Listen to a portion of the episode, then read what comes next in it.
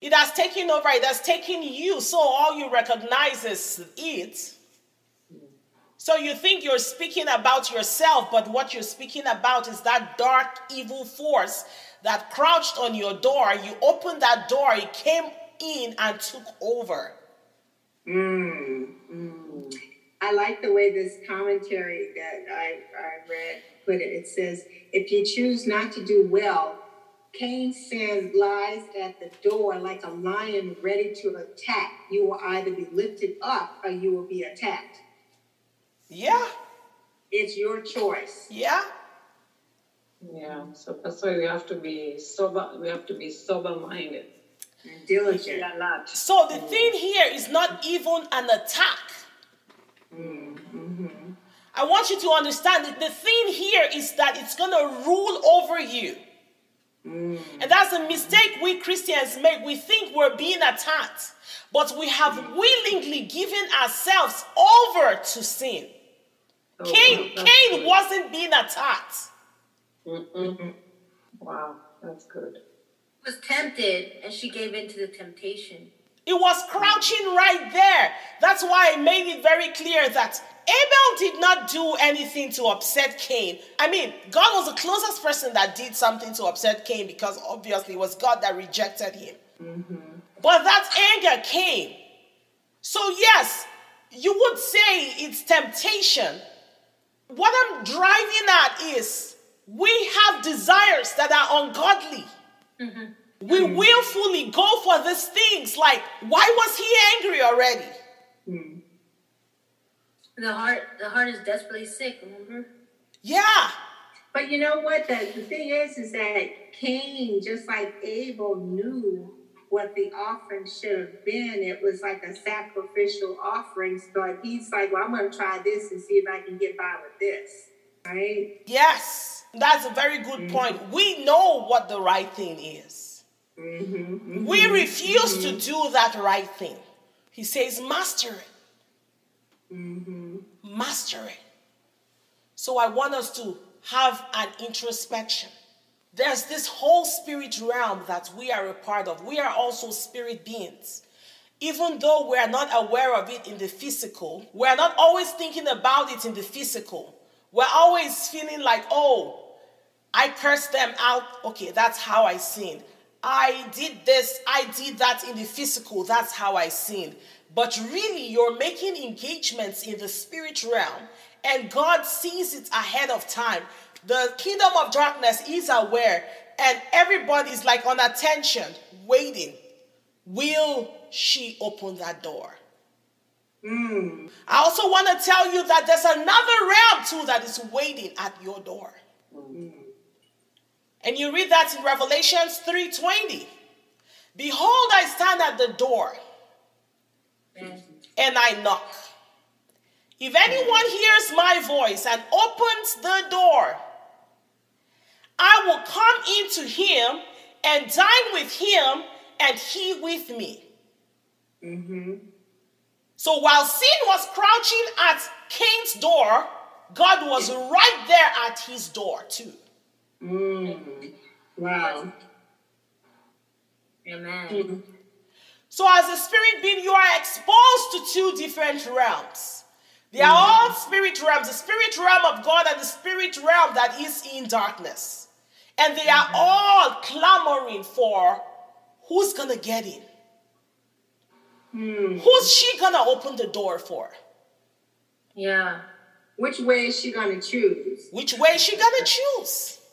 Yeah. Choose, like Joshua, choose you this day whom you will serve. Amen. Amen. Romans 6 16. I just want to read it quickly. Do you not know that if you continually surrender yourselves to anyone to do his will, you are the slaves of him whom you obey? Mm. So sin wants to be master and make you slave. The Lord wants to be master and make you slave. Say that again. Sin wants to be your master and make you slave. The Lord wants to be your master and make you slave. Hold up. Yeah, I see that face. That's why I made it very clear. God wants to be master and make you slave. You're a bond servant unto God. Amen. Paul said that. And we're going to emphasize how God masters you and how you become his bond servant. Mm. The way he interprets it, the way it operates in his kingdom.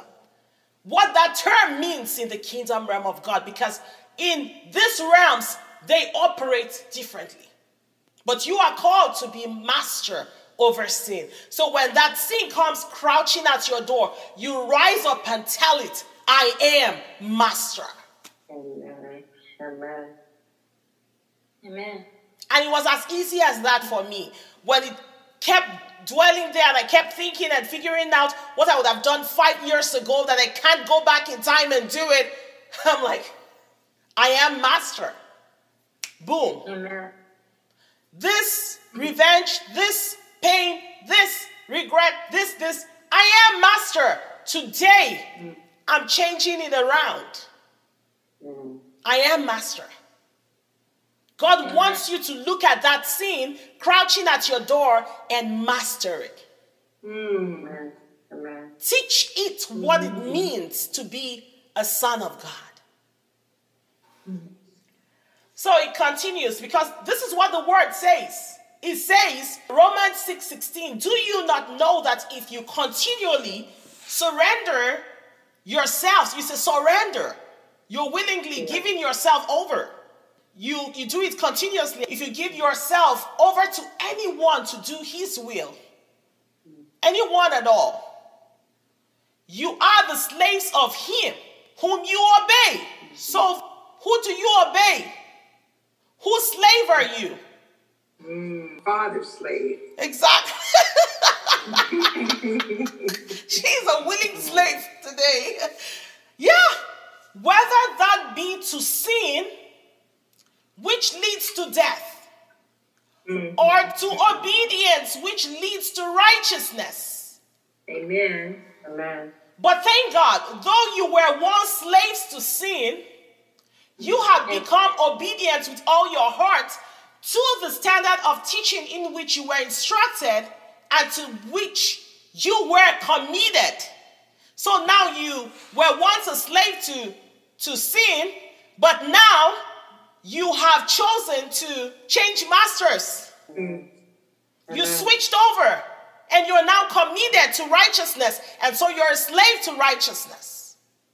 And having been set free from sin, hallelujah, and having been set free, the greatest freedom is freedom from sin. It is gonna mm. keep crouching at your door. But as long as you don't open that door, you are free from it. Amen. Jesus Christ made a way for us to be totally free.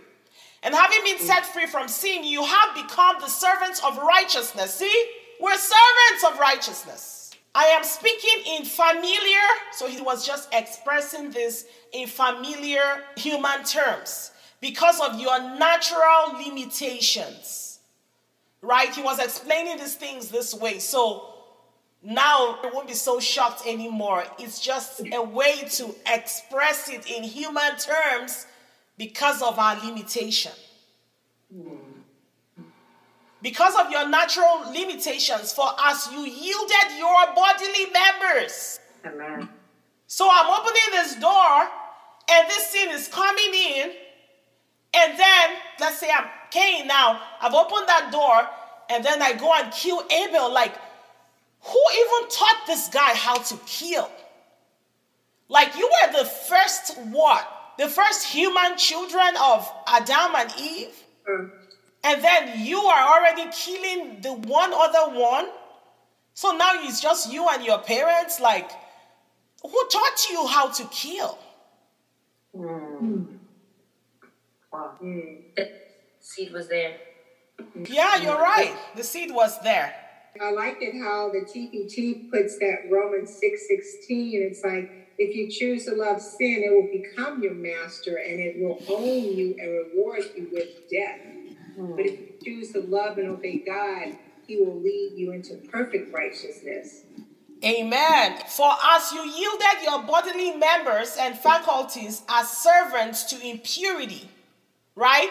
We give all our mind, you're spending that time harboring all of that, you're yielding over.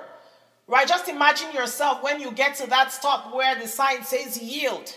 Every time you get to that sign, remember you're yielding over something. Who are you yielding over your members to? Mm. Mm. For as you yielded your bodily members as servants to impurity and ever increasing lawlessness, you sit down there and castigate people and say all these horrible things. What are we yielding our members to? Both realms are continuously looking for who who can become their slave. The spirit realm is wide open. Each realm is at the door asking to come in. Mm. We get to choose who we open that door to. And I want to take us to a scripture in John 13.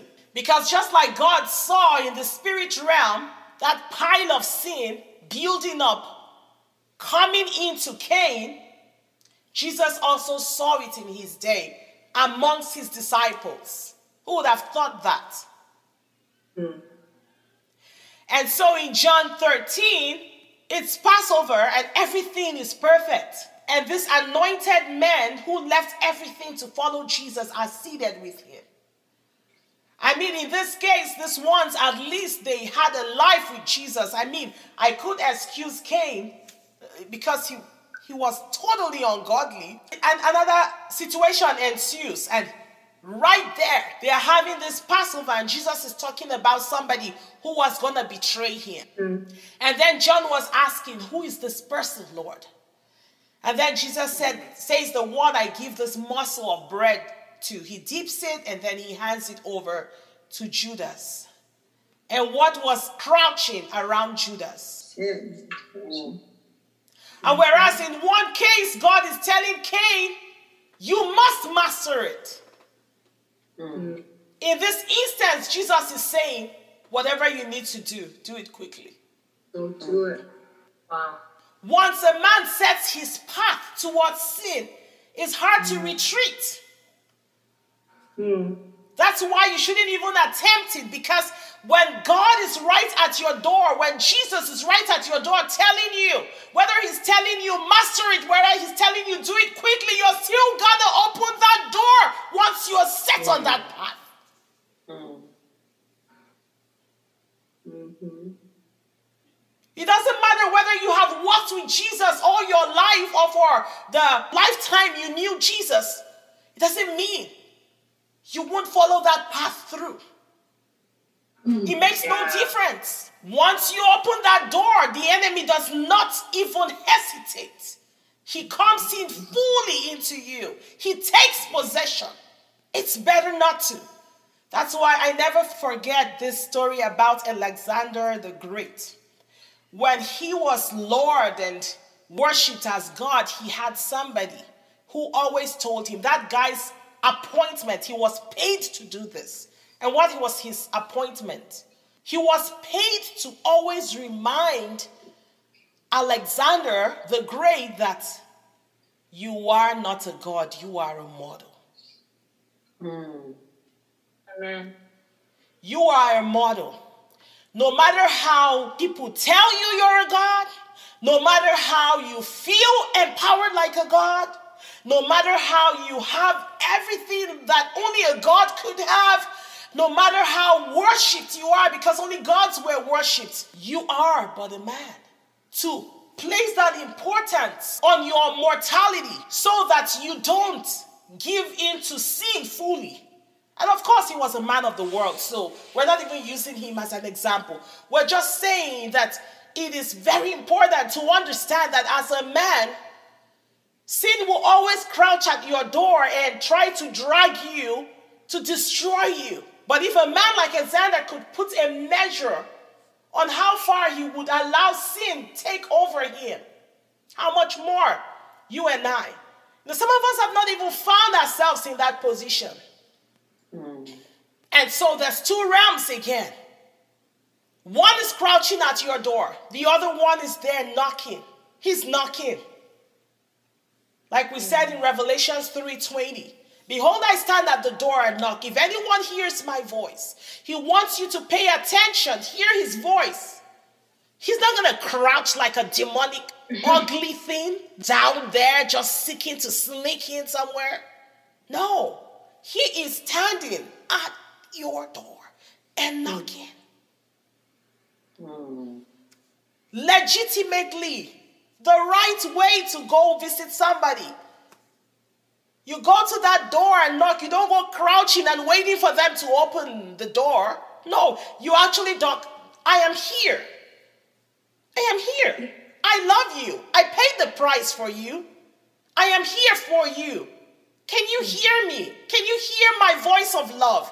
Can you hear my voice of sacrifice? Can you hear my voice of hope? The plans I have for you are for good to give you a future and an expected end.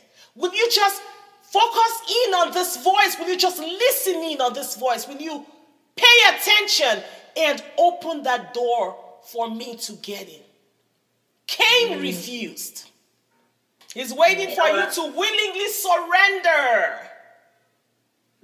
I want us to see the power we have. We willingly open that door to Jesus because we're hearing his voice, or the enemy just sits crouching there. We're like, hey, I want you in, and then we open it. I want to make it very clear that this is not an attack. Mm. That this is what we do willingly, whether people see it or not. Sometimes you do it in the quietness of your room so much so that when you're placed on a public stage, it is exposed. and people are like, oh, the devil attacked him. Stop it. Stop it. willingly did, he willingly did it. Willingly yielded each member. Oh, here's my private organs. Take it. I give it over to you as your slave. God is saying, master that stuff. I am so excited about my book, Spirit, Spirit, Spirit. God is amazing. God wants us to not only stay on the outskirts and say, hey, come, come here, come here. He wants us in his kingdom realm with him. He wants to show us heaven. When Jesus Christ tore the veil, when he died and he took us into heaven, he seated us in heavenly places with God.